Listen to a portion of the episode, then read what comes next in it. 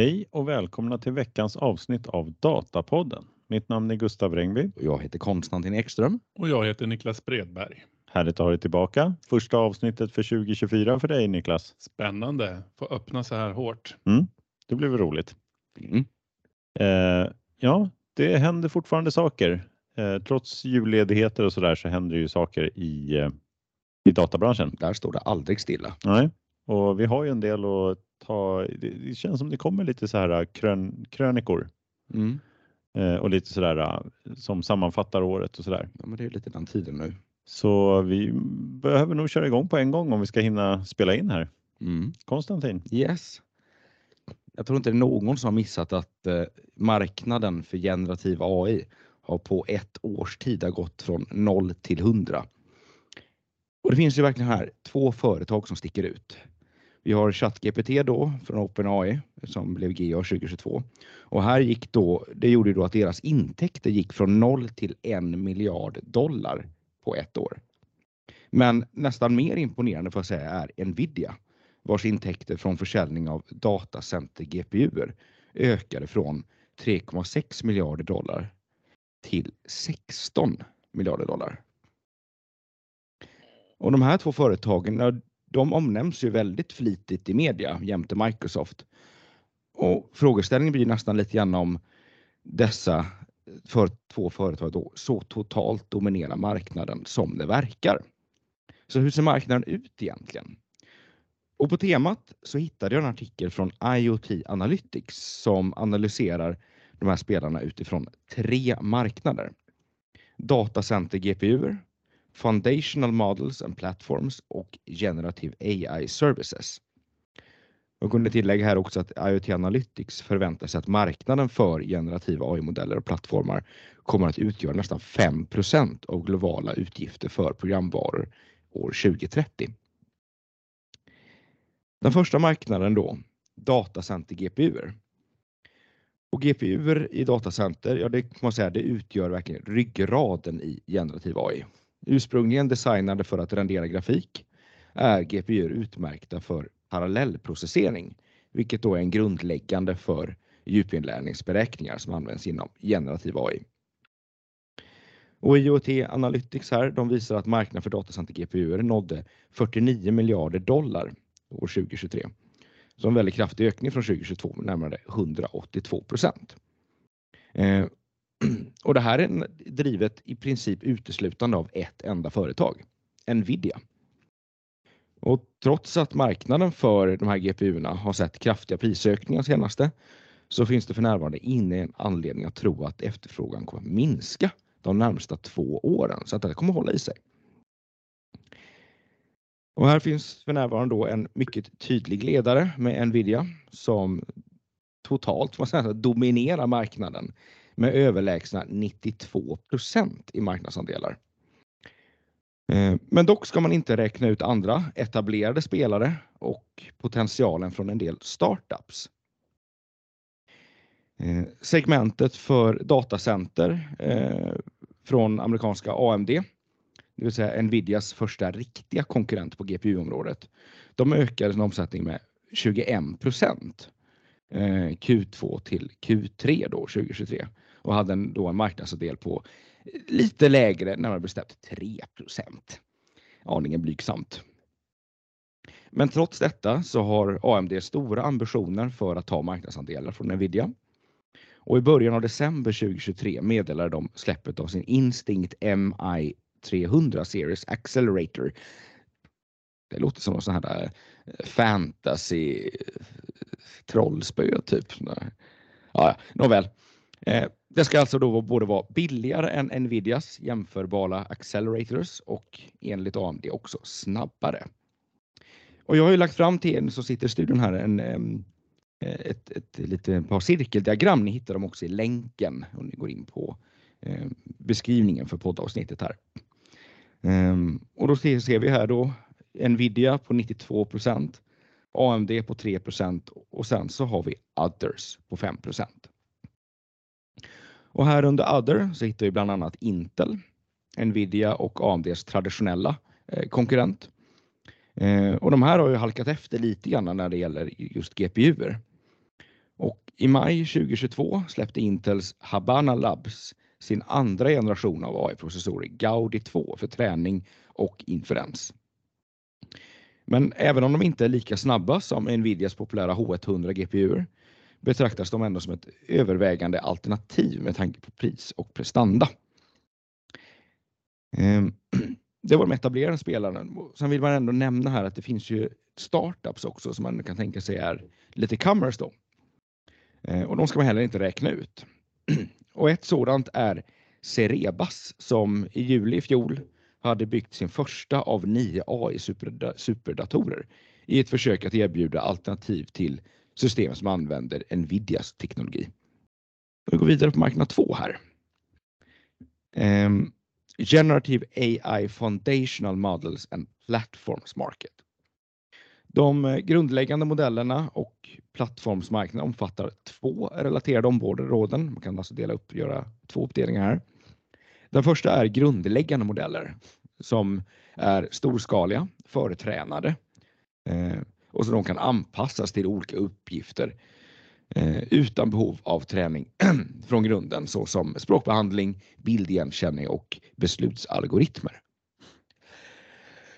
Och sen så har vi då generativa AI-plattformar som syftar å andra sidan då till att eh, vara en programvara som möjliggör hantering av generativa AI-relaterade aktiviteter utanför de här grundläggande modellerna då.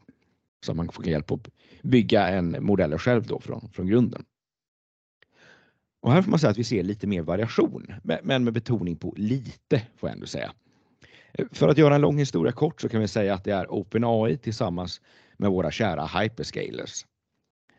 Med 39% av marknaden har vi OpenAI som största spelare följt av Microsoft på 30% Jag vet nästan inte om man kan se dem som eh, snarare som samma spelare här. I så fall så har de då eh, detta konsortium en marknadsdel på 70 och därefter följer AVS och Google på 8 respektive 7% Marknad nummer tre är Generative AI Services Market. Den generativa AI-tjänstemarknaden representerar ett specialiserat segment dedikerat till konsultation, integration och implementationsstöd för organisationer som siktar in sig på att integrera generativa AI-förmågor. Ehm, om man tittar lite grann här så blir det liksom, det är här man kan säga att det blir lite Klondike för den breda massan. Om man vill säga så. Ehm, generativ AI har letats in i som, som en av de främsta diskussionspunkterna i styrelserummet. Och detta driver en marknad för tjänsteföretag som hjälper till att formulera generativa AI-strategier, det vill säga vilka användningsområden man ska implementera, ge råd om tekniska arkitekturval, det kan handla om vilka modeller man ska använda och att implementera och bygga individuella lösningar. Eh, och eh, när jag säger att det är liksom lite grann för eh, allmänheten, då menar jag att det inte, det finns liksom inte några få gigantiska spelare här, utan det är lite mer diversifierat. Och det blir ganska tydligt när vi tittar på det, för att då har vi Accenture som den största spelaren här med marknadsandel på blott 6 ehm, och företaget meddelade i juni här 2023 att man investerar då 3 miljarder dollar under en treårsperiod för att förbättra sin AI-expertis.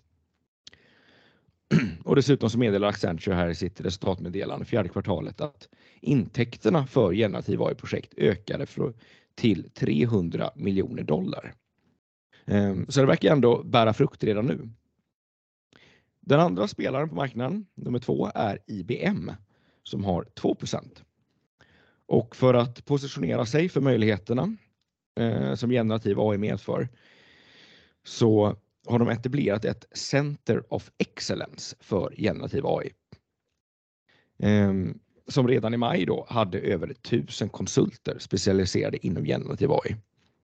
Eh, och totalt sett så kan man säga att det här Center of Excellence är liksom lite större än bara generativ AI. Och de har totalt 21 000 konsulter inom AI lite mer generellt och automation. Så det är fortfarande ganska, ganska stort alltså. Och då har man 2% liksom av marknaden? Ja, men då är det de här, då är de här tusen konsulterna, då, för då är det generativ AI vi tittar på. Här. Ja, okej. Okay. Mm.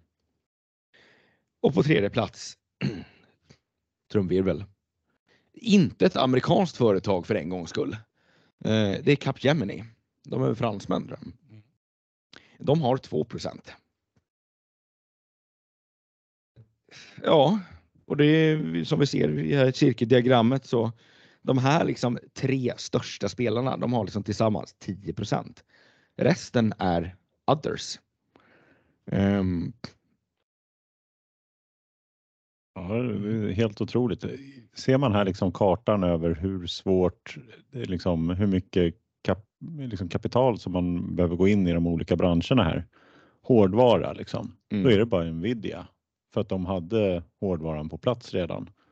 mm, Mjukvara, där är det i alla fall lite fler spelare. Man kan bygga någonting på ett år när liksom den här gen AI-trenden kom. mm. Nvidia hade väl mer bara tur, liksom. det var ju GPUer. Ja, Mm. Eh, Det var väl inte liksom riktigt så där att de hade räknat med att det skulle bli gen AI boom liksom. Nej, men de hade en viss eh, närvaro där innan Ja, det det, kom. de. Ja. Jämfört med AMD då, antar jag. Ja. Som Mm. verkar ha. Och Intel framför allt. Mm. Mm. Mhm. Men det är De- lite intressant för Intel är ju en an, an, annars liksom, i princip dubbelt så stort som eh, Nvidia, Mm. liksom, totalt sett. Men de hade jag såg här, Intel är störst på CPU för laptop till exempel. Ja, just det. Mm. Nej, och sen eh, den här liksom tjänster, tillämpningen av AI. Där går det ändå liksom ganska snabbt att komma igång med någonting. Mm. Och- Och där alla konsultbolag kan ändå liksom ställa om ganska snabbt för att jobba med gen AI. Mm. Mm. Då blir det mycket större konkurrens också. Mm. Ja, det är mindre trösklar för den typen. Av. Ja. Och, och det, den här bilden, om, om man skulle följa den tanken, då är det ju svårast egentligen med hårdvaran. Mm. Mm. Den, tar inte så, den går inte så snabbt att sätta sig in i. Men gen AI, liksom själva neurala nätverk, ladda en modell. För där finns det ju ändå ett antal olika eh, liksom, eh, kommande tjänster Mm. som tar upp redan 16% av marknaden Mm. med de här uh, antro, antro, Ja, Hugging Face va? fick jag känna igen att jag hört. Ja, precis. om. Hugging Face. Ja. Det tror jag, det är, det är europeiskt. ja, spännande. Mm. Mm. Vi får se här vad, vad som händer om ett år. De kanske, har- den här diagrammen kanske har skiftats om helt och hållet. Ja, man tycker att eh, det borde ju komma fler spelare på sikt också i hårdvarubiten. Mm. Mm. Om det här håller i sig så måste det ju bli fler som dyker upp. Vi, vi pratade ju, var det en eller två veckor sedan då vi pratade om att eh, både Microsoft och Amazon, Mm. är det Google också? Google- Hade hårdvara som de Google- bygger själva också. Google har jag inget minne av, men eh, vår Microsoft och AWS de bygger ju egna GPU för eget bruk. Ja. Det kanske blir lite nya eh, konkurrenter här som kommer in med tiden. Mm. Det är spännande. Mm. Ska vi gå vidare? Mm. Då har jag en artikel. Har Eh, du? Ja, jag har en artikel. En liten, liten, liten artikel. Som heter, det är Mika Heino från Recordly, ett konsultbolag i Finland. Han är en dataarkitekt. Han har skrivit en artikel som heter The State of Cloud Data Warehouses 2023 edition. Och det här är lite kul för vi gick igenom den här äh, förra året också. Så det här är liksom en tradition han har, Mika, att skriva en artikel om, om äh, ja, med samma namn till och med. The State of Cloud Data Warehouses. Så byter han årsnamnet då.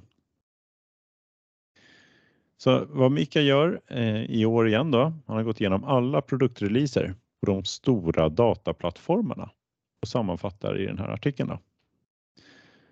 Eh, han konstaterar här nu också att namnet på artikeln, Cloud Data Warehouse, har blivit lite felriktat då det snarare rör sig om dataplattformar då man inte bara löser lagring och beräkning längre som han beskriver det. Utan de här lösningarna stödjer ju programmering och integrerat stöd för maskininlärning också. Då kan man fråga sig då, eh, och Mika frågar sig också, vilka eh, plattformar finns det på marknaden med eh, den här funktionaliteten inom då data warehousing, maskininlärning och realtidsanalys. Så han radar upp ett antal då. Amazon Redshift, Google BigQuery, Microsoft Fabric, Snowflake och Databricks. Sen så har du också Oracle Autonomous Data Warehouse. Du har SAP Data Warehouse Cloud, Teradata Vantage, IBM DB2 Warehouse on Cloud och Cloudera Data Platform. Men, eh, men Mika eh, koncentrerar sig på de här fem första då, alltså Amazon, Google, Microsoft, Snowflake och Databricks. Ur det liksom perspektivet att de är mest använda i Europa och det är de som han själv då hör att kunder använder och är intresserade av. Så det blir de vi koncentrerar oss vidare på här då och tittar på vad, vad som har hänt. Då. Eh, och vad, om vi börjar då. Vad är den mest tydliga trenden i utökad funktionalitet inom dessa plattformar? Vad tror ni Konstantin och Niklas? Vad är det liksom? Vad är det för någon funktionalitet man har infört i Cloud Data Warehouse? Vad kan det vara? Kan det vara tre bokstäver? Eller? Tre. Tre. Fem får Det jag beror det på till, men ja. Jaha, Ja, ja, ja, ja, på vilket ord du vill ta. Ja, ja, ja, ja, ja, ja. Mm. Nej, ja. nu har det inte fel, men Nej. eller jag vet inte, hade jag rätt? Ja, men eh, han säger Gen AI faktiskt. Ja. Så att han använder det ordet. Mm. Tillämpning av Gen AI. Det är liksom eh, the, the big thing då. Men om vi börjar då. Först och främst har Mika tagit fram en matris här också som eh, visar liksom de här dataplattformarna. Han väljer ut de här fem då och så går han igenom liksom eh, ett antal då funktionaliteter som han tycker att ett Cloud Data Warehouse ska ha och eh, vilken tjänst inom de här dataplattformarna som uppfyller den här möjligheten. Då. Så han radar upp här ett antal delar. Då. Först säger han att det måste kunna finnas serverless compute. Alltså att man ska kunna eh, ja, kör, beräkna saker utan att hålla på att sätta upp massa hårdvara. Det ser han som ett måste. Det ska finnas eh, sen också machine learning så man ska kunna liksom eh, träna och hantera och deploya maskininlärningsmodeller då, och utnyttja. Eh, han tycker också att man ska kunna ha någonting som kallas för application runtime. Man ska kunna eh, köra och liksom hålla i tjänster eh, eh, workload som ska köras liksom mot dataplattformen. Generativ AI säger han också. Man ska kunna utnyttja LLM eh, baserade tjänster på ett enkelt sätt. Och så har han eh, user assistance pratar han om. Eh, och då är det alltså att en förmåga då att eh, kunna stödja användarna att skapa SQL och, och kod via na, liksom naturligt språk. Det här är ju liksom chatbotten då som ska vara tillgänglig då. User search och då ska man kunna söka data, olika eh, datatillgångar då med naturligt språk också. Programmatic access. Att man ska kunna då eh, köra, komma åt de här dataplattformarna, dataplattformarnas tjänster då via kod. Så det ska liksom gå och konsumera dem på olika sätt och integrera med dem med eh, program, programmerare ska kunna in, integrera sina applikationer då alltså de här då, på olika sätt. De ska ha OLTP-funktionalitet. Och det är eh, då att kunna köra eh, datatjänster, liksom datatillgångar då, tabeller och sådär, både i kolumnform och i radform. Och, och fortfarande liksom se till så att integriteten är fullständig. Och man ska ha notebook experience. Man ska kunna liksom transformera data via notebooks. Marketplace, man ska kunna eh, köpa, sälja, söka dataprodukter och add-ons liksom för sin dataplattform på en marknadsplats. ETL ska man ha stöd för. Man ska kunna liksom köra transformera data, hämta data, extrahera från olika system och göra det tillgängligt då, sin data. Man ska ha visualisering, ska kunna visualisera data för applikationer och rapporter. Strömmande data ska man också kunna hantera med realtidsdata och sådär. Det är egentligen alla då som eh, de här förmågorna. Och sen så har han liksom, det här är en jättetabell där han liksom eh, går in och skriver in liksom vad heter funktionen i varje dataplattform eh, för att lösa det här då. Som till exempel då så har man liksom serverless compute.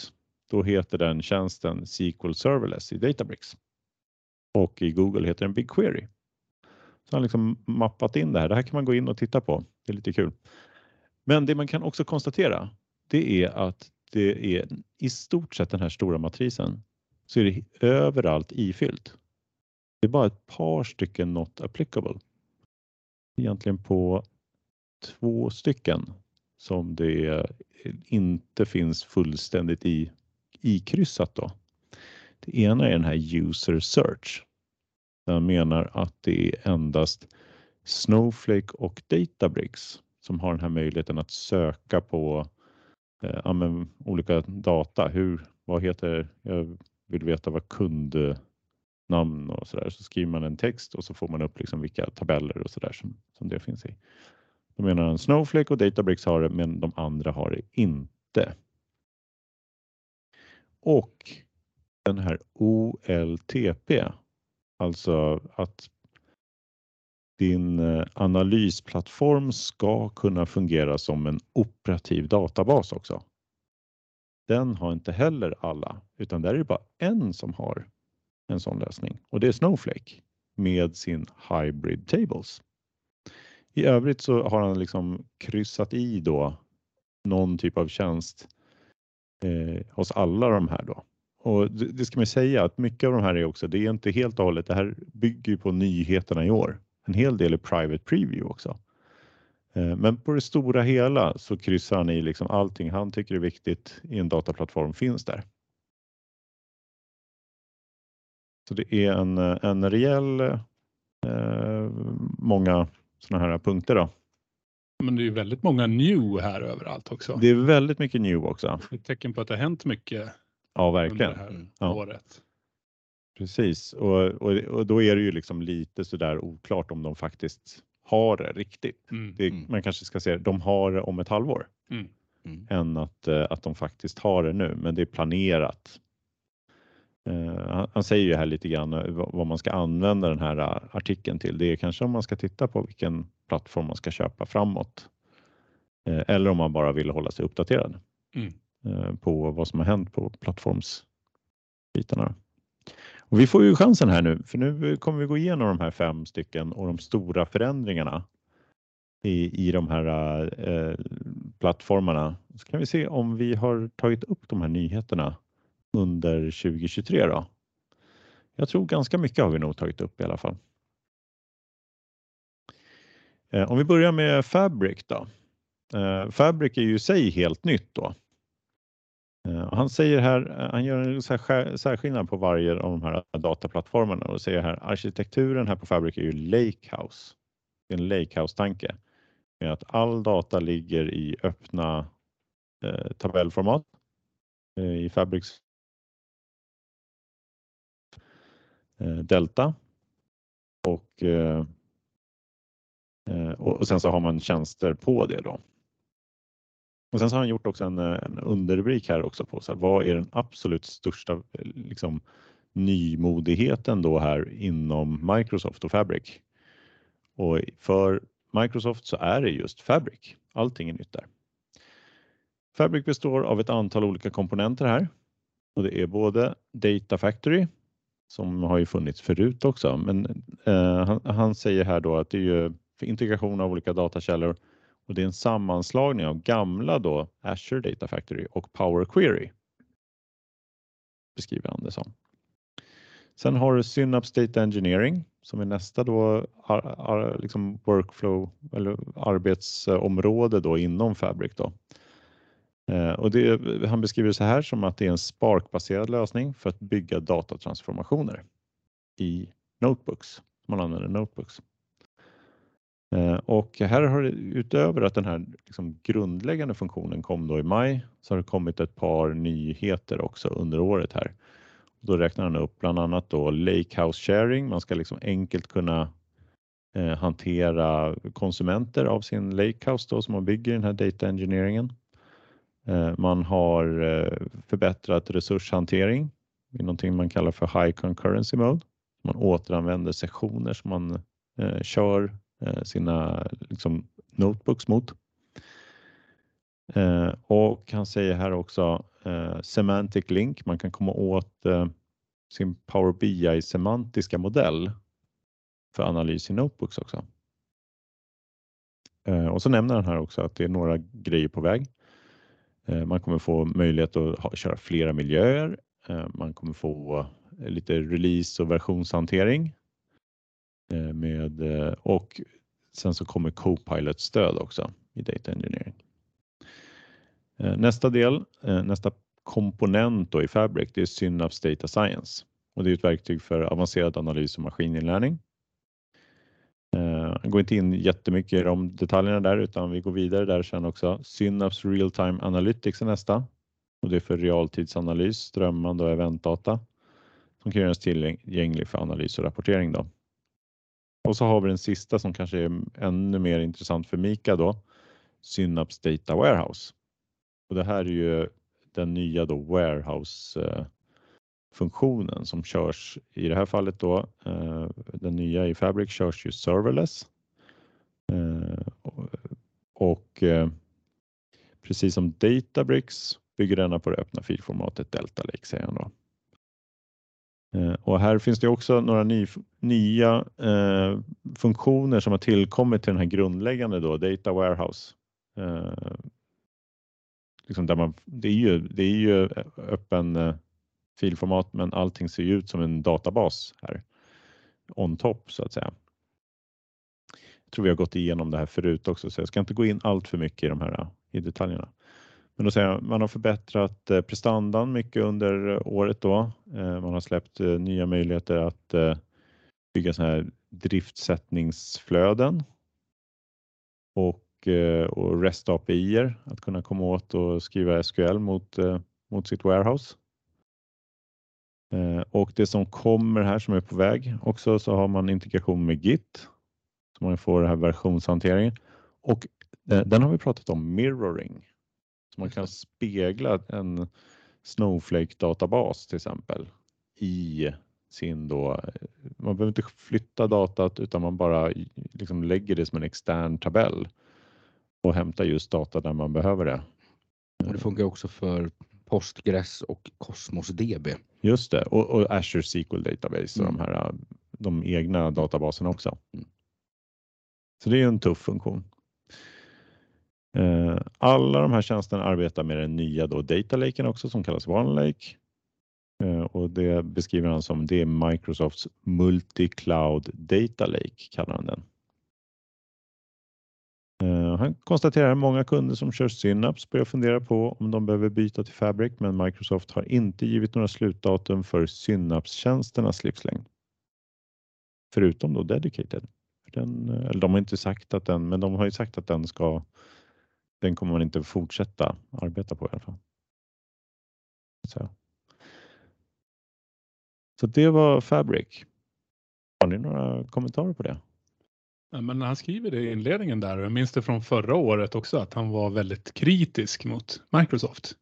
Ja, alltså han, det kan man ju säga. Genom hela det här så är han ju Microsoft är ganska styrmoderligt mm. behandlat. Medan han är ju väldigt eh, pro på Snowflake mm. Mm. och kanske mer på AVS också. För AVS är han ganska snäll mot. Det, det kommer vi till också. Mm. Ja, men eh, jag fattar ändå som att han tycker att det här med Fabric var ett rejält lyft för Microsoft. Ja, Även om det ja, kanske ja. återstår att se en del där. Mm, ja, verkligen. Nej, jag tänkte på det på den här user search till exempel. Där säger han ju att Fabric inte har liksom, möjlighet att söka data. Mm. Men det är ju lite Purview har väl, där kan man väl söka sina datakällor och så där. Mm. Så det är lite begränsat där också. Men vi, ja, vi går vidare. Nästa del här då, då är det Databricks. På samma sätt då eh, som att Fabric bygger på eh, Lakehouse sen det är samma sak med Databricks då. Det bygger också alltså på öppna filformat och sen så har man liksom en kalkyleringskapacitet ovanför det då i Databricks. Då. Vad är den viktigaste featuren då från eh, 2023? Då säger han eh, SQL Serverless blev general available och eh, med det så minskar gapet till Snowflake menar han då. Eh, men eh, först och främst då, Databricks har satsat mycket på Gen AI också säger han här under året. De släppte Dolly det var ju en eh, LLM-modell under året som man skulle kunna använda. Den är ju open source. Han säger det, de släppte en uppsättning verktyg för tillverkning av LLM-assistenter. Det tror jag vi har gått in och pratat om också. Databricks Assistant är ju deras då den här äh, chatbotten som hjälper liksom data engineeren eller data scientisten att skriva kod. Ehm, så liknande Copilot i, Microsoft. Då. Så den har de släppt. Ehm, AI-genererad dokumentation i Unity Catalog. AI-genererade kommentarer på tabeller och kolumner har de också gjort tillgängligt. Eh, de har gjort att den här öppna modellen Lama 2 är lättillgänglig i Databricks också. Sen så släppte de också Lakehouse IQ som gör det lätt att komma åt då data via naturligt språk. Så det är väl liksom för konsumenten då av data. Så ska man liksom kunna skriva, jag, jag skulle vilja ha kunder som har svarta tröjor på sig med lite förhöjd.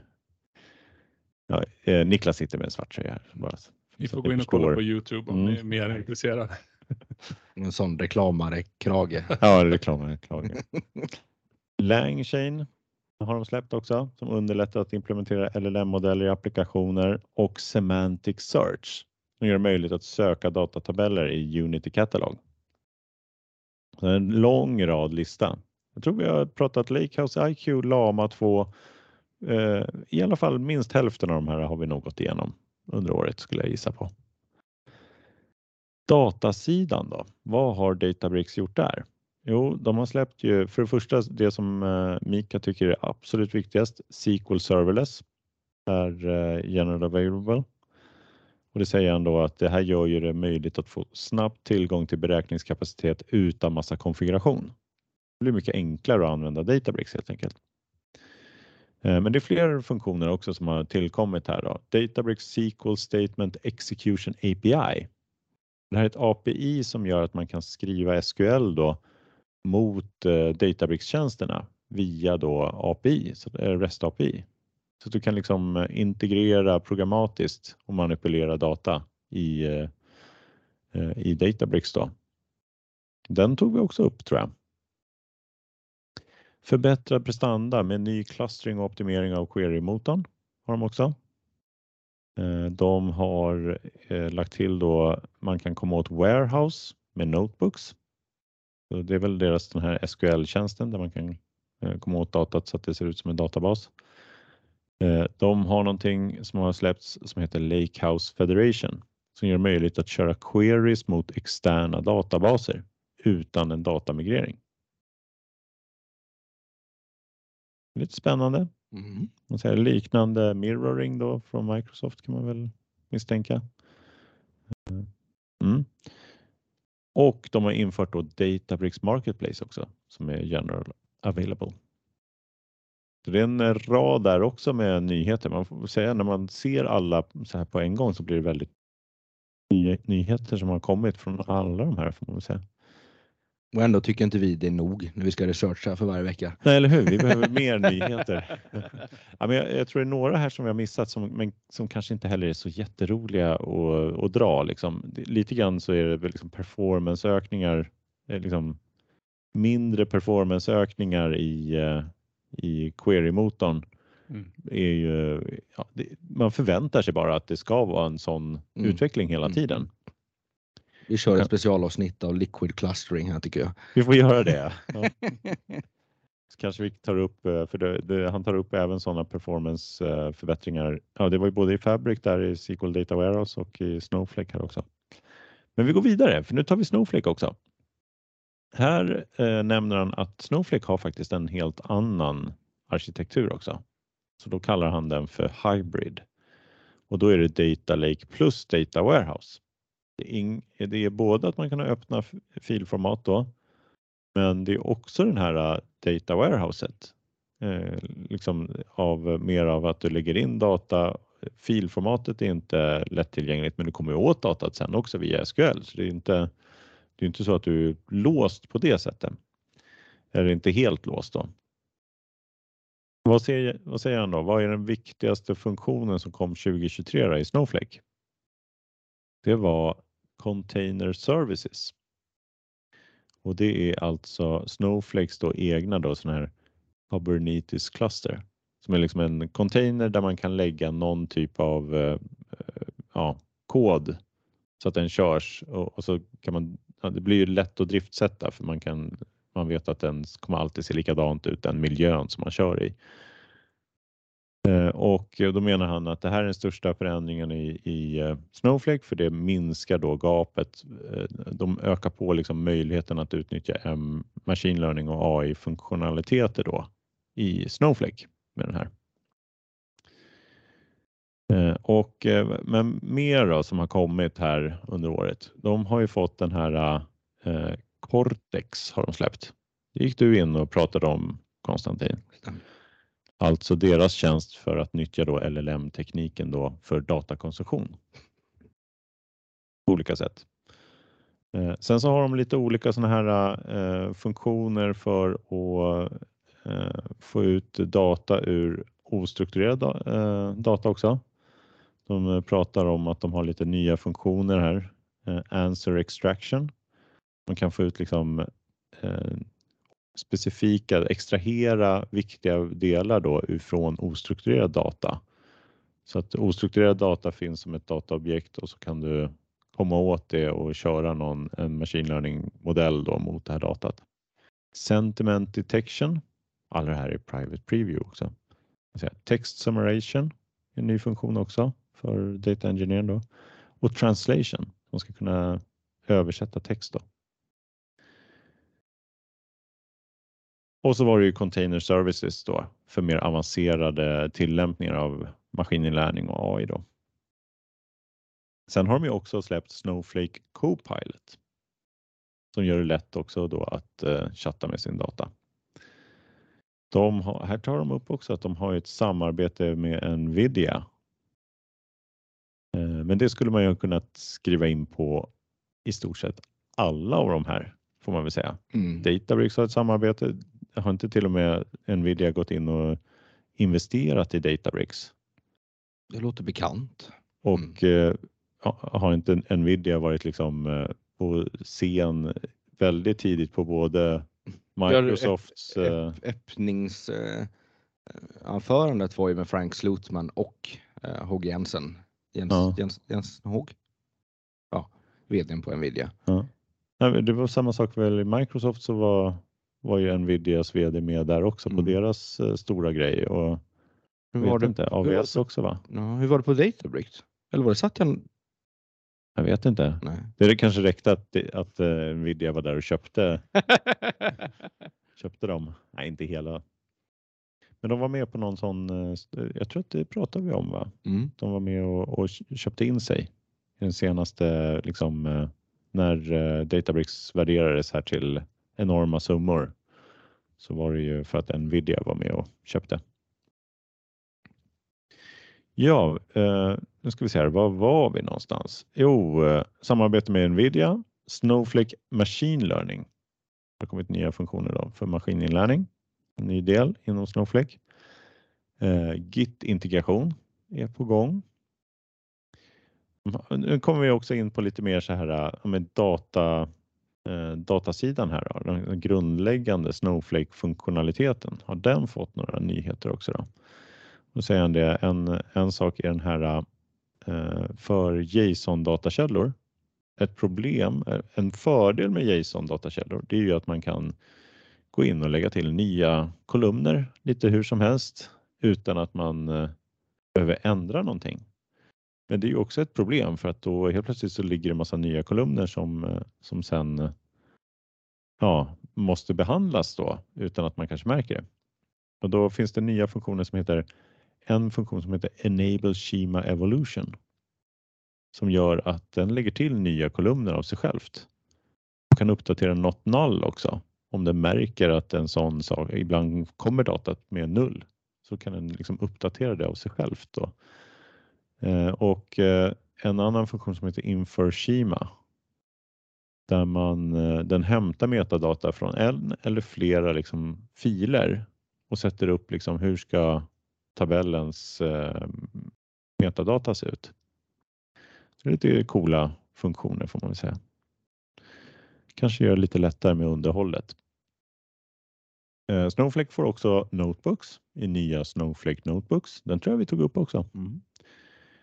Eh, datahanteringshjälp med alerts som gör det lite enklare att få liksom notifieringar i Snowflake givet vissa då man kan skriva in förutsättningar och hur schemalägga de här alertsen eh, och få liksom mail om någonting händer. Eh, vi har den här nya Data Governance-funktionen eh, också, Horizon. Den har vi också tagit upp som gör att man får lite koll på sin datakvalitet och data lineage och, och de eh, punkterna. Då. Snowpipe Streaming gör det möjligt att eh, hantera då strömmande data rätt in i en Snowflake-tabell. Dynamic Tables och det här är den här uh, funktionen har vi också tagit upp som gör att man kan då lämna mer av laddningshanteringen automatiskt till Snowflake. Uh, man anger bara, det är nästan som en, uh, man anger en vy man anger tabellen som en vy men den kommer laddas lite då och då. Och så sätter man schemaläggning hur ofta den ska laddas och så vidare. Men man behöver inte skriva en pipeline utan den bara laddas automatiskt. Vad heter Databricks versioner? Delta Lifetime. Ja just det, den är väldigt lik då. Mm. Eh, och så har vi eh, den sista här då, Hybrid Tables, som gör det möjligt att hantera data i en tabell både som en radbaserad och en kolumnbaserad på samma gång utan att det liksom eh, blir några problem. Då. Så det betyder alltså att man kan skriva liksom i stort sett transaktionsapplikationer direkt mot Snowflake också. Det är ju det här med OLTP, att man får möjligheten att ha en operativ databas och en analysdatabas i samma, till och med i samma tabell. Då. Det var Snowflake ganska mycket nyheter där också. Mm. Och du missar ändå den absolut viktigaste funktionen. Aha. Den är ganska liten, men otroligt trevlig. Group by all. Ah, just det. Mm. Vet, man håller på bara man letar och testar lite grann med datorn och så måste man skriva group by och så kolumn 1 och kolumn 2 eller om man gör sneak-varianter, man skriver 1,2 och sådär. Man bara skriva all. Mm. Eh, man ska inte ha det där liksom i, i liksom produktionsflöden. Nej. Men om man bara sitter och leker runt och bara grupperar lite olika. Det räcker att bara lägga till det i selekten. Den är lite trevlig också. Den är så, den ja. är så trevlig. Och jag, jag, tycker ändå liksom, jag har i stort jag har tagit bort några av de här punkterna bara för att det blir för många att gå igenom. Mm.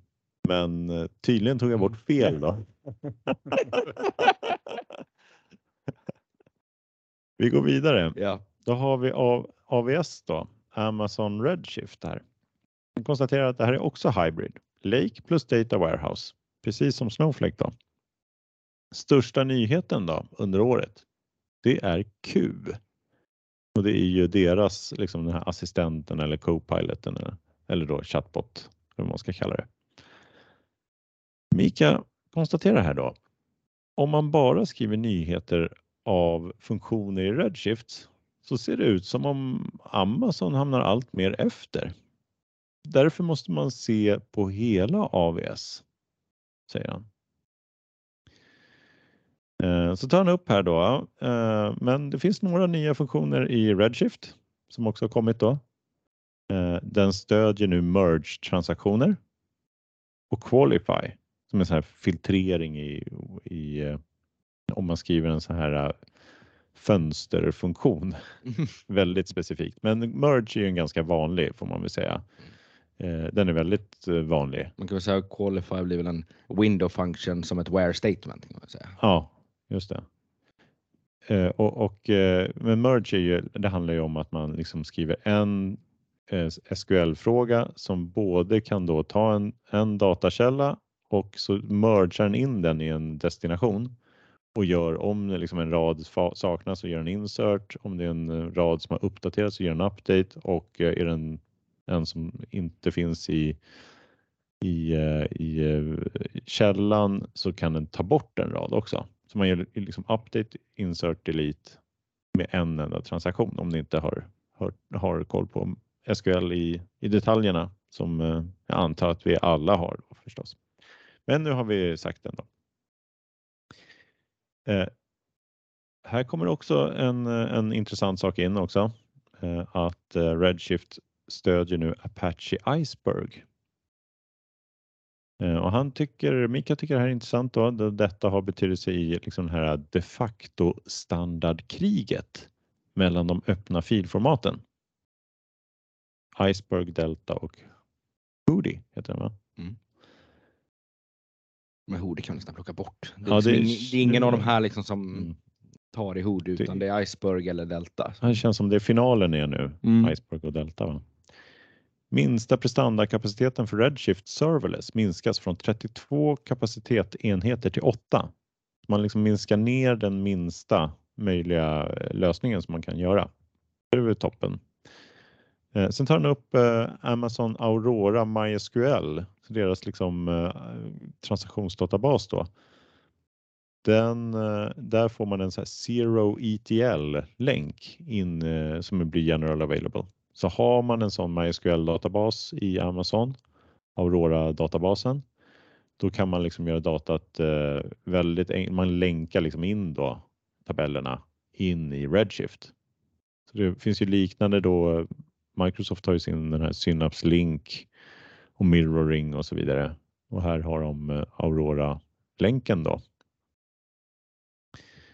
eh, och så har de också, de säger det här också, Jag tycker Mika är intressant då, den här Amazon Aurora då. Där finns det en ny eh, version av den som heter Limitless Database. Och då kan du få egentligen en hur stor transaktionsdatabas som helst.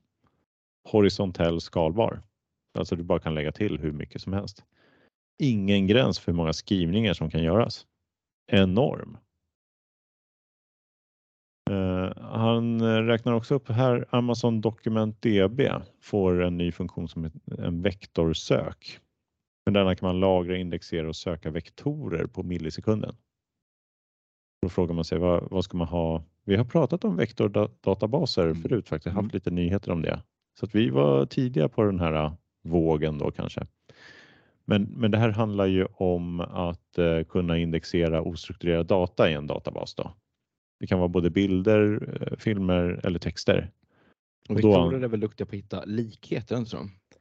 Ja, precis. Och du kan ha liksom eh, den eh, vektorn blir liksom att man räknar orden eller något sånt där i en text mm. och så lägger man det som en vektor med bara en massa listor av ord och förekomster och sådär. Eh, till skillnad från liksom en vanlig databas där du har specifika kolumner med index och sådär. Eh, det behövs ju om man ska kunna söka i liksom ostrukturerad data så behöver man den här vektorsöket. Då. Jag tänker mig en, en liknelse där, kan inte det vara att om du skriver en vanlig like och du ska söka efter run och forest, då måste du söka efter ran någonting. Mm. Men om du har en vektor så kan den också, om du söker på rand någonting, då kan den också hitta random forest som felskrivet för att det är väldigt likt. Ja, det, det skulle det kunna göra. Ja, men det har du nog rätt i.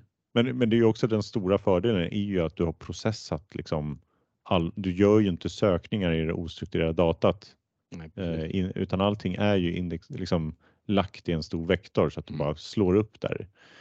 Eh, men det har du nog rätt i också. Eh, bättre skalfunktioner i AVS Lambda nämner han här också. Nu tycker jag att han går ganska långt ut i liksom vad han eh, eh tar med i Amazon här.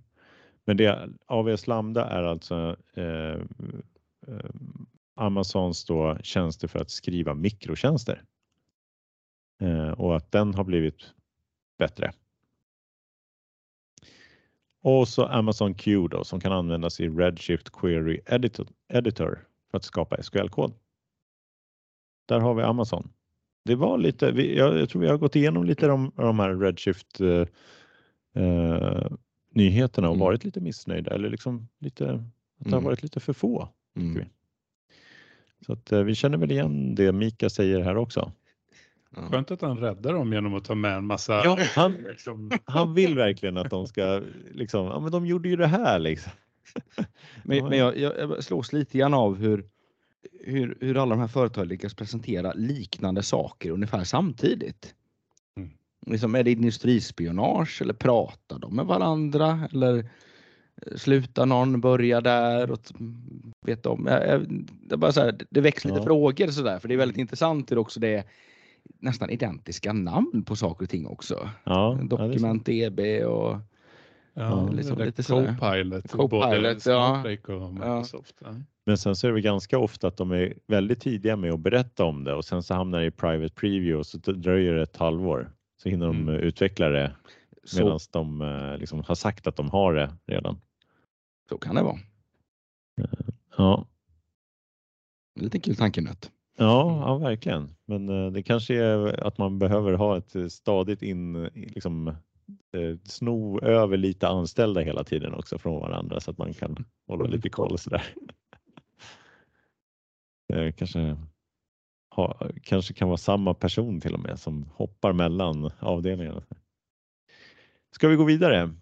Är ni redo för, för sista, sista plattform till rakning? Mm. Vilken är det vi inte har tagit? Har ni koll? Google. Ja, Google. BigQuery, Google. Eh, och han konstaterar här igen då, arkitekturen här är också hybrid. Data Lake plus Data Warehouse. Vad är liksom den stora nya featuren då eh, på eh, BigQuery för 2023? Då säger han det att det är den nya Editions och det gör Editions är det är en ny betalmodell som Google inför då för BigQuery. Det känns som lite antiklimax bara rent spontant. Liksom. Alla andra har liksom en helt ny flashig funktion eller till och med en helt stor ja. plattform och så vi, vi har en ny betalplan. och, och, då säger de att ja, de kommer i alla fall närmare då liksom att man har pay per use. Alltså för användning så betalar man inte bara en stor fast avgift. Det är den stora förändringen. Eh, och de här editions är egentligen tre stycken så med lite olika SLR så där. Standard, Enterprise och Enterprise Plus. Eh, vad har de infört mer då? Ja, de har infört lite eh, förbättringar av prestanda i någonting de kallar för query queues som har förbättrat prestanda och kontroll av queries. Man har infört primära och främmande nyckelhantering i tabeller. De har infört också table clones. Klona tabeller utan att skriva hela tabellen dubbelt. Då. Det har man ju hört. Det finns andra som har den funktionen också mm. sedan tidigare får man säga. Eh, men det är bra. Typ alla andra. Ja. Jag ska inte vara så hård mot stackars Google. Och så har vi BigQuery stödjer Betamax. Nej, eh, förlåt, Iceberg säger Förlåt mig. Nej, BigQuery stödjer Iceberg-tabeller. nu har vi, nu har vi verkligen, det är Betamax mot VHS här. Mm. Det är nya kriget liksom mm. i, i format eh. Ingen annan, liksom, det, det, är ett roligt skämt bara. Mm. Jag säger inte att eh, Iceberg är Betamax. Vi får se vem som vinner. Mm. Det är oklart. Sen så har de också infört eh, Change Data Capture också i BigQuery. Eh, så att man kan liksom hålla koll på en eh, förändring i sin eh, BigQuery-tabell. AI då, har de gjort någonting där? Ja, Google har infört sin chatbot som kallas Duett. Och den här finns ju också tillgänglig även i BigQuery. Man har även infört objekttabeller i BigQuery och objekttabeller det är liksom bara läsbara tabeller som pekar på ostrukturerad data med text eller bild eller video någonstans och som ligger då i någon, någon data lake. På dessa objekttabeller har Google sedan tagit fram några funktioner för att processa dessa, både transkribering, textmining och så vidare. Eh, Vertex heter ett verktyg för maskininlärning i Google. Jag tror att eh, visst nämndes den här i nyheten innan va? Nej. Eh, men det är ju deras maskininlärningsstudio får man väl säga då. Och eh, i den här då finns det nu eh, med, med BigQuery så finns det integration mellan Vertex och BigQuery då. Så man kan använda Vertex-modeller. Man bygger en modell där, maskininlärningsmodell och så kan man utnyttja den sen med datat i BigQuery och, och köra den där.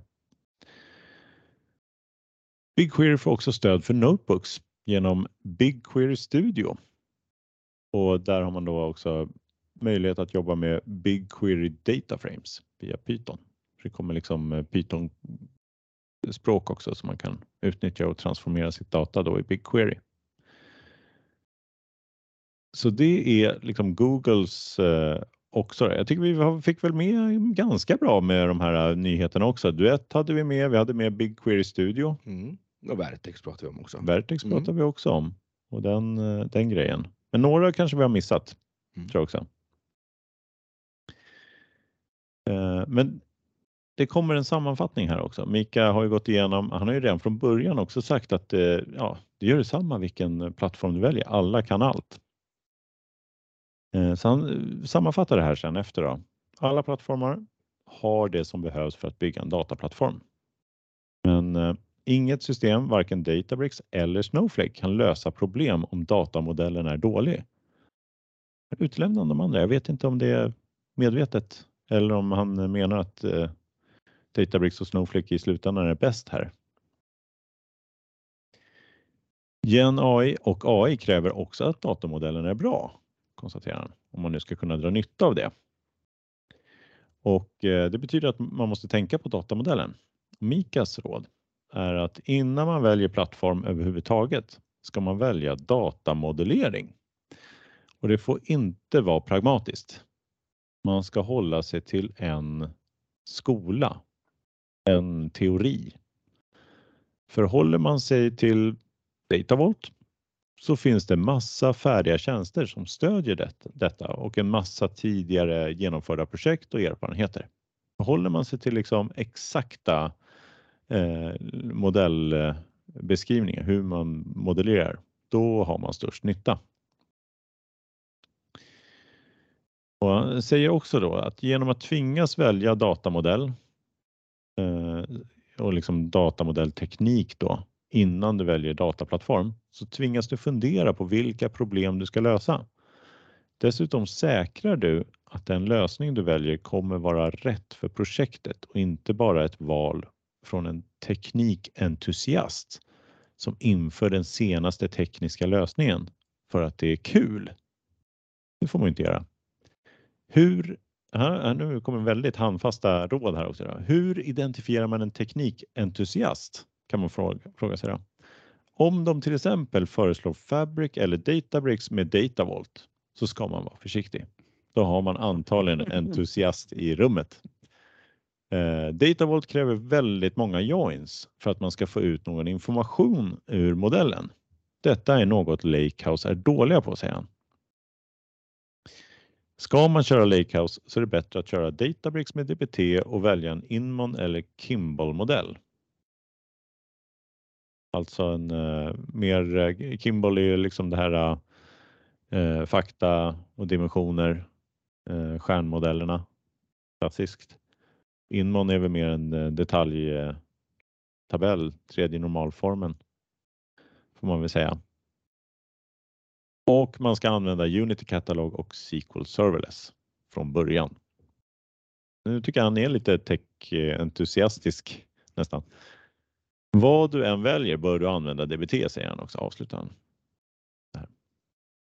Okej. Okay. Så det var mm. väldigt tydliga råd här får man väl säga. Eh, han avslutar med lite framtidsspaningar också. Då. Vektordatabaser. Det här kommer komma. Alla kommer behöva indexera ostrukturerad data som text, bild och video. Eh, sen tror han också på grafdatabaser som skapar liksom nya perspektiv på data i graf och för maskininlärning också.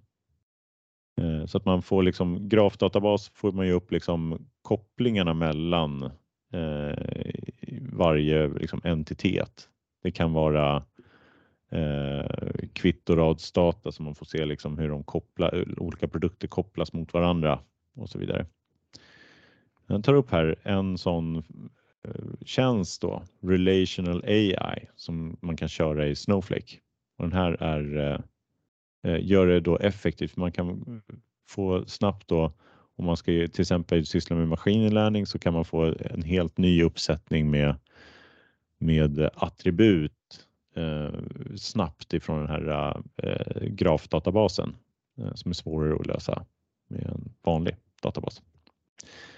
Sista då framtidsspaningen, eh, MotherDuck, DuckDBs företag. DuckDB är ju, vi har tagit upp DuckDB ett par gånger förut. Det är en open source kolumndatabas kan man säga, analysdatabas som innebär att man kan eh, köra liksom en liten då analysdatabas eh, i sina egna applikationer. Eftersom den är open source så kan du liksom köra igång och göra din egna Redshift eller Fabric eh, SQL Data Engineering eller liknande. Men du kör det liksom i en open source liten applikation då, slags embeddad då i, i någon applikation. MotherDuck är bolaget då som äger den här DuckDB som har tagit fram den här för den är väl open source. Men nu släpper de en möjlighet att köra DuckDB som en mjukvarutjänst via deras hemsida. Och då funderar Mika här, kan MotherDuck bli en ny spelare på marknaden? Ja, det mm. får vi väl se då. Ja, det blir spännande mm. att se. Han hade inget eget svar. Det var mest en fråga. Mm. Ja, det, jag tror han hoppades på det. Det mm. låter lite för tech-entusiastiskt tycker jag för att verkligen passa. Men, uh, mm, ja, men jag tror det, det, är en spännande tjänst får man säga. Det är väl kanske lite kul om det blir fler på uh, fler tjänster. Mm. Och så kanske får han gå igenom sex stycken nästa år kanske. Ja, har ni några, vad, vad tyckte ni om uh, den här genomgången? Var det någonting nytt som ni inte hade hört förut? Ja, det var det ju, men det var ju, det var ju bra gjort av er på Datapodden här och täcka upp det mesta under året ändå. Ja, men det, det känns ändå skönt att ha Mika som ändå liksom gör en liten eh, eh, som vi kan säkerställa att vi har gått igenom allting. Mm. Säga. Ja, jag, jag, tycker väl lite grann hans råd här är väl lite. Jag håller inte riktigt med om att man datamodellen tycker inte jag är så viktig. Jag tycker det är viktigt med en informationsmodell där man beskriver affärsdatat.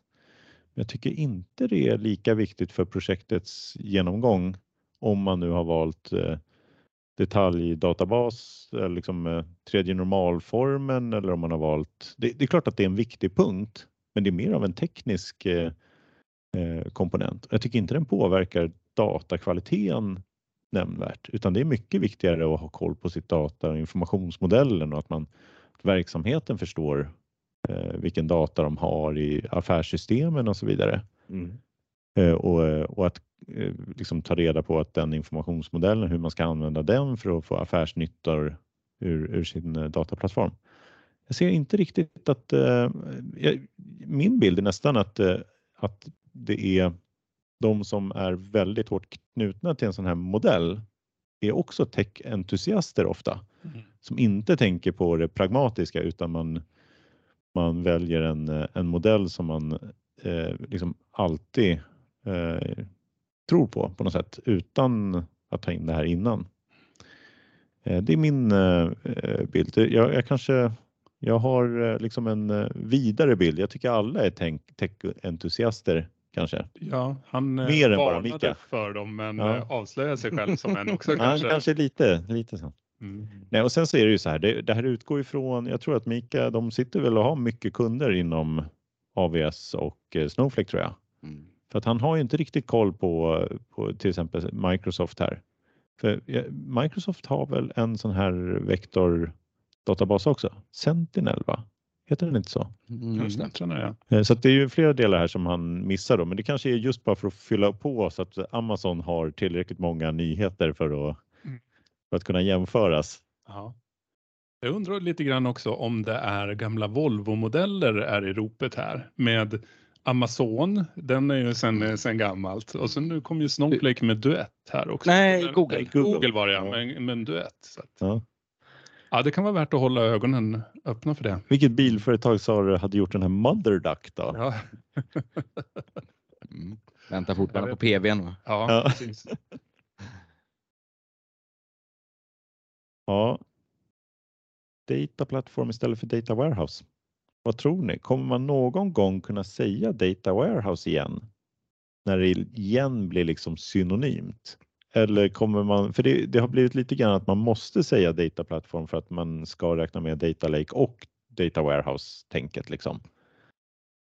Kan man någon gång gå tillbaka eller kommer det alltid vara smittat av att det är gammal teknik? Data Warehouse-ordet. Ja, det tror jag. Det är väl lite grann som data mining, eller hur Gustav? Ja, då kommer det tillbaka. För det vet vi, data mining kommer tillbaka. Det är någonting som är säkert. uh, ja, men uh, några andra kommentarer? Annars har vi ju en till lång här. Vi har ju tagit över tiden tror jag.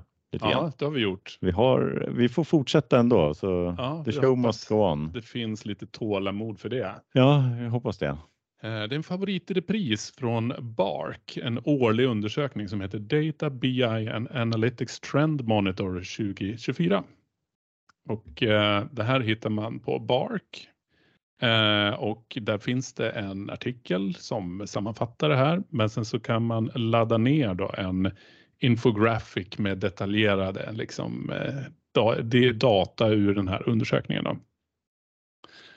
Eh, och eh, ja, jag gjorde motsvarande eh, poddavsnitt för ett år sedan. Eh, och för två avsnitt sedan så gjorde vi nyårslöften här också. Och då, det här var ju mitt nyårslöfte att jag skulle dra den här.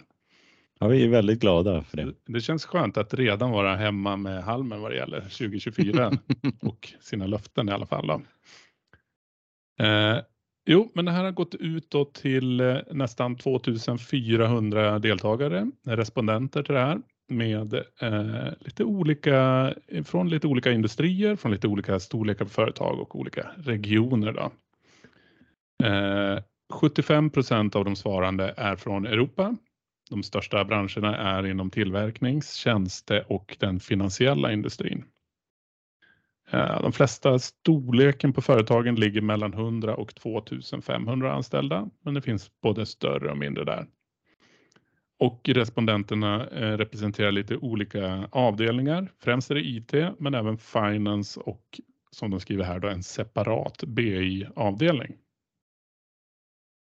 Eh, och Anledningen att de vill göra den här undersökningen då, det är att visa vad användare av data och analyser faktiskt prioriterar.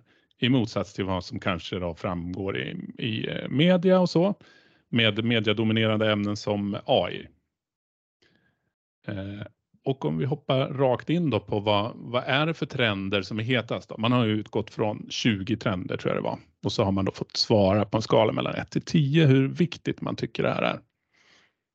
Eh, och plats nummer ett och två, de har samma score här. Det är etta ligger Data Security and Privacy. Tvåa ligger Data Quality Management. Eh, och Data Security and Privacy då, det är en, en ny trend för i år, men den går rakt in på första plats. Eh, om man då eh, tittar på lite grann av de här olika typerna av företag då, som har tyckt det här har varit viktigt, då har man sett att speciellt inom healthcare och finance så har det här varit viktigt. Eh, och lite mindre viktigt för mindre företag. Eh, och eh, man skriver då att man ser att det här är drivet av cyberattacker och en osäker omvärld men också en rädsla för vad konsekvenserna blir om till exempel persondata skulle bli stulna och hamna ut på marknaden. Då. Eh, så det hänger förmodligen också ihop med eh, regelverk och compliance och de bitarna också. Då. Eh, Tvåa som sagt var, var Data Quality Management. Det har varit med i många år i den här undersökningen då och legat etta länge då, men petas nu ner. Då. Det man gör i den här undersökningen också, det är att man tittar på företag som är best in class. De har inte riktigt eh, definierat vad det är, men jag antar att de, de växer snabbt, de gör bra vinst antagligen. De är ledande i sitt marknadssegment på något sätt. Eh, och om man tittar specifikt på best in class-företag då, då är prioriteten av datakvalitet ännu högre och den hamnar överst eh, i prioritetsordning. Då, då. Eh, och eh, ja, man säger också att datakvalitet är såklart viktigt. Det är ju grunden för många andra trender här. Har man inte bra datakvalitet, då blir det inga bra beslut och så vidare. Eh, de skriver också att eh, framgångsfaktorerna för att hålla en hög nivå av datakvalitet är definierade roller och ansvar, kontinuerlig monitorering av kvaliteten och, och av ett eh, eh företags data då, och insikter och transparens avseende vad konsekvenserna skulle bli av dålig datakvalitet. Så det var ett och två. De låg lite grann i en grupp för sig. Går man på trean och fyran, då är det på plats nummer tre, Data Governance och nummer fyra, Data Driven Culture. Även de har samma poäng där i grupp två. Det är som två cyklister som har ryckt iväg från klungan och sen kommer två cyklister till från klungan. Eh, Data Governance noterar man då att det är extra viktigt inom finanssektorn. Då. Eh, och eh, då skriver de så här då att eftersom affärsansvar och tekniska ansvar traditionellt täcks på en per systemnivå eh, så måste man ha en övergripande syn på hur data behandlas specifikt. Då. Eh, och data governance eh, krävs, eh, krävs för att implementera en datastrategi inklusive policyer, ramverk för att hantera, övervaka och skydda datakapital samtidigt som man tar hänsyn till människor, processer och teknologier. Eh, data driven culture då. Eh, det noterar man att även den eh, är överrepresenterad i best in class-företagen. Att vara väldigt viktigt. Och I det här sammanhanget så betyder datadrivet då att så många beslut eh, och processer som möjligt baseras på data. För att uppnå detta mål så räcker det inte enbart med teknikinvesteringar utan alla medarbetare måste vara delaktiga och en kultur av konstant och öppen interaktion med data måste skapas. Det här var de fyra eh, trenderna. Jag kan snabbt eh, nämna vilken som ligger femma också. Det är data literacy i alla fall. Mm, det är spännande. Mm. Och om man sammanfattar det här så kan man konstatera att de är liksom någonstans grunden för att hantera data, förutsättningarna och få ut nytta av den också. Då. Eh, och de här, de här har varit i topp under ganska många år nu då, med undantag för security som precis kom in då. Eh, och de är väl något så här som håller, håller oavsett eh, som säger en ny teknikskiften eller en ny funktionalitet eller nya möjligheter så, så finns de där alltid där ändå någonstans. Lite någon typ av mogenhet egentligen. Ja. Eh, visar det väl på. Ja. Att man förstår att det där är viktigt. Precis. Och det är ju intressant att, att det är det som är viktigast, men det är inte det man skriver om i media i samma utsträckning. Ja, precis. Men apropå media, det, det fanns, du kanske går vidare här nu? Eller? Mm. Mm. Jag tänkte det. Ja. Jag håller mig. Jag håller. Ja, ja, ja. Eh, vi måste ju kolla vad vi hittar i bottenträsket också. Ja, precis. Det är ju det som är intressant också. Jag var tvungen att, att tjuvlyssna på eh, samma podd fast för ett år sedan då, med den tidigare undersökningen. Då. Eh, och på den tiden, det som var hett i media då, det var nya arkitekturer. Eller det skrevs i alla fall mycket om data mesh och data lakehouse och sånt där. Och du frågade då Gustav varför det inte fanns med i den här podden, eller noterade det i alla fall. Uh, nu har de tagit in dem. Äntligen. Mm. De hamnade då på sist och näst sist. Så uh, Data Mesh kom sist och Data Lakehouse näst sist. Då. Uh, sen kan man ju se trender i trenderna. Vilka, vilka växer så att säga? Vilka klättrar på den här olika rankingen? Då? Uh, och generellt kan man väl säga så här om man tittar bara på poängscore så ökar nästan alla. Det är väl ett tecken på att våran, våran bransch blir mer och mer relevant och intressant kanske. Eh, men om man då kanske tittar på placeringar då, vilken som klättrar då, så är det Data Catalogs som har klättrat mest över de här mm. fyra eller fem åren blir det kanske. Eh, och ett par som har lite nedåtgående trender då så är det Embedded BI and Analytics och Data Prep by Users har gått ner som trender. Low code, no code. Den var ju en stor trend förra året. Mm. För den är väl kopplad lite grann i våran bransch i alla fall till att Mm. data prep ska göras av, av affärsanvändare. Absolut. Eh, sen har vi, om vi ska ta en, en eh, berg och dalbanetrend då, som har både åkt upp och ner, eh, så får det ju bli då Advanced Analytics, Machine Learning och AI. De låg på sjätte plats 2020 och så har de sjunkit rejält till 2023 ner till trettonde plats för att i år gå upp igen då till sjunde plats. Räknar de in data mining i det eller ligger det som ett eget begrepp? De använder inte det fast de använder ändå tre olika begrepp här. Ja. Mm. Ja, det kommer nog Gustav. Vi väntar med spänning. Eh, man kan se som sagt, då, det är företag från lite olika branscher så man kan se lite branschskillnader. Och då kan man konstatera att avancerad analys har betydande inverkan på finanssektorn.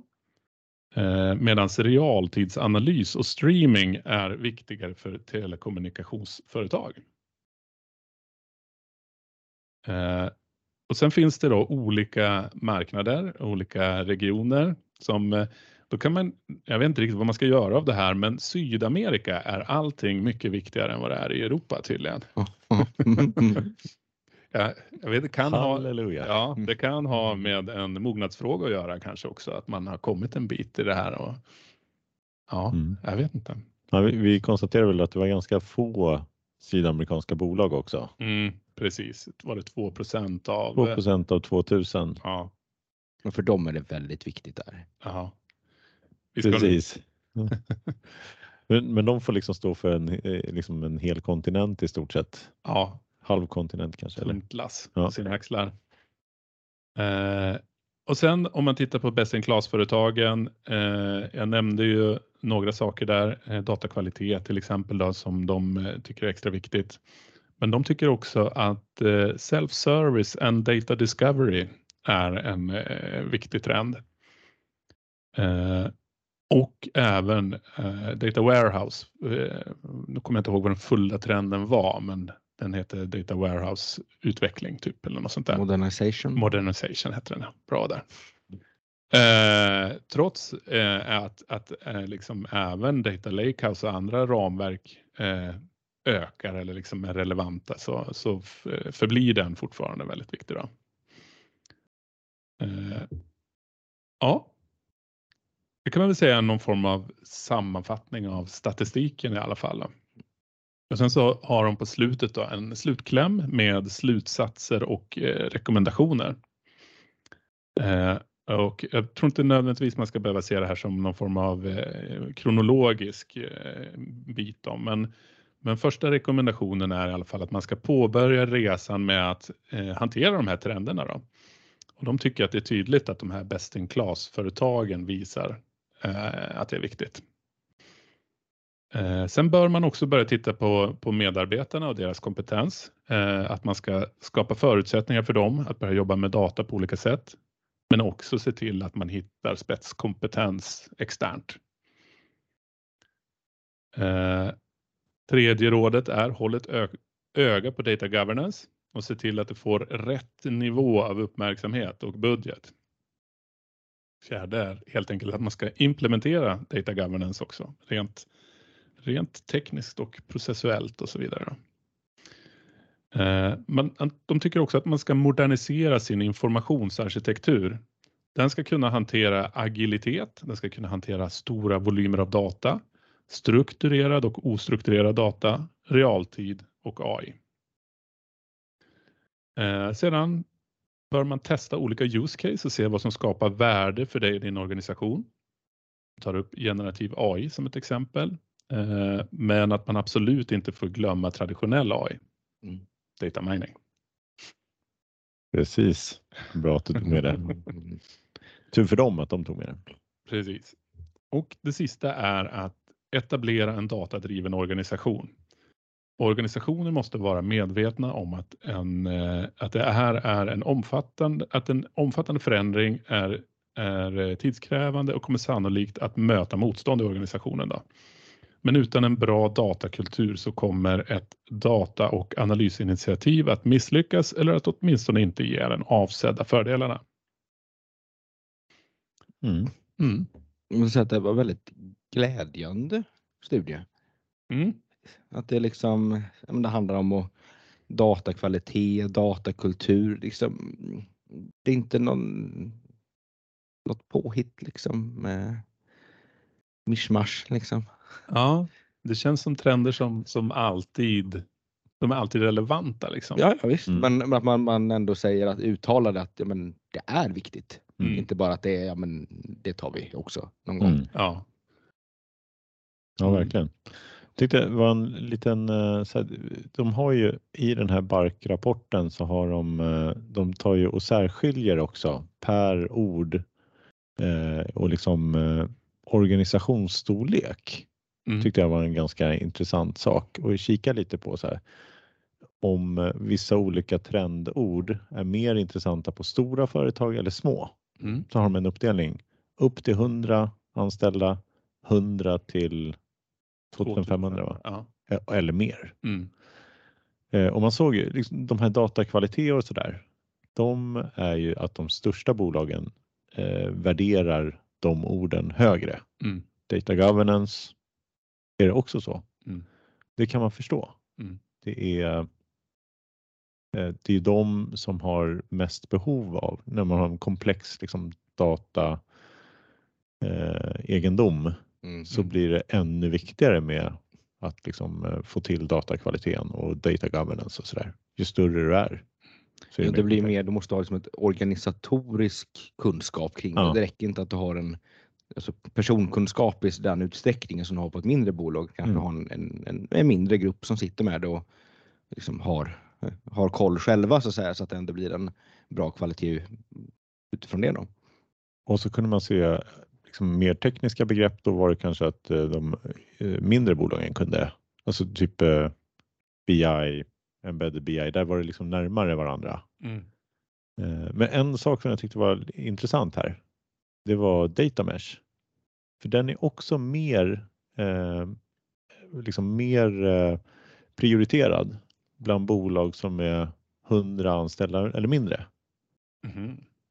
Än, eh, än de för 2500. Just det, var det så? Mm. Ja, det, det är lite intressant för de bolagen har ju verkligen ingen nytta av data mesh. Nej. Eller väldigt få av dem skulle jag misstänka i alla fall. Mm. Eller så är det ses som, något- som något handgripligt för att liksom kicka igång och få liksom en bygga någonting organisatoriskt. Äh, Jag vet inte. Ja. en- Kanske är att de står väldigt tidigt. De hade högre på liksom cloud eh, warehouse också. Det Mm. tycker, det tycker Men också men det kan man ju ändå förstå. Liksom. Det handlar om att komma igång, liksom, ta Ja. de första stegen och liksom, få till någonting i större Ja. utsträckning. Men, men det kanske är ett tecken på att eh, data mesh har kommit upp en bit men den kanske inte heller kommer gå längre. Mm. Mm. Just för att det blir lite missriktat när det är just småbolag, småföretag och små organisationer Mm. som tittar på det. För det är ju en, en fråga om att du ska få liksom snabbare time to market av Mm. data i stora komplexa organisationer, inte Mm. småbolag. Mm. Det är ju liksom grunden med, med data mesh. Den tyckte jag var en liten spännande. Det var lite roligt att kolla på de där orden och förhålla sig till eh, liksom storleken, vem som säger att det här är mest intressant. Men den Mm. var lite mer i ögonfallande då, just den punkten då. Mm. Man tänker på sådana här trender som cloud platform eller cloud data warehouse och så. Det blir ju det är ju intressant den gången man ska göra en migrering eller någonting. Ja, Sen så tänker man ju inte på det särskilt antar jag. Det rullar väl bara på då. Mm. ja precis. Kanske samma med en arkitektur, att det är om man ska göra ett byte Mm. som man verkligen gör en investering och det blir viktigt. Eh, Ja, är med, så. medans data governance och datakvalitet, de finns ju alltid där. Liksom, Mm. Ja, det kan vara så att eh, de liksom mindre bolagen har oftare en, en sån investering framför sig och då tittar man dem, på de frågorna. Det var en förklaring. Kanske. Mm. Spännande. Mm. Mm. Då har vi uppfyllt eh, nyårslöften. Är, Ja. Har vi någon annan kommentar här eller är vi? Det blev ett eh, Jag mastodont. tror våra kära lyssnare har hunnit med två löprunder vid det här laget. Ja, det är starkt. Starkt jobbat. Allt för nyårslöftena. Ja. Ja. Mm. Ja, men då avslutar vi här eh, för idag då. Mm. Det gör vi. På återseende nästa vecka. Tack och hej. Hej då. Vakna klockan fem, det är mörkt nu igen Som om idag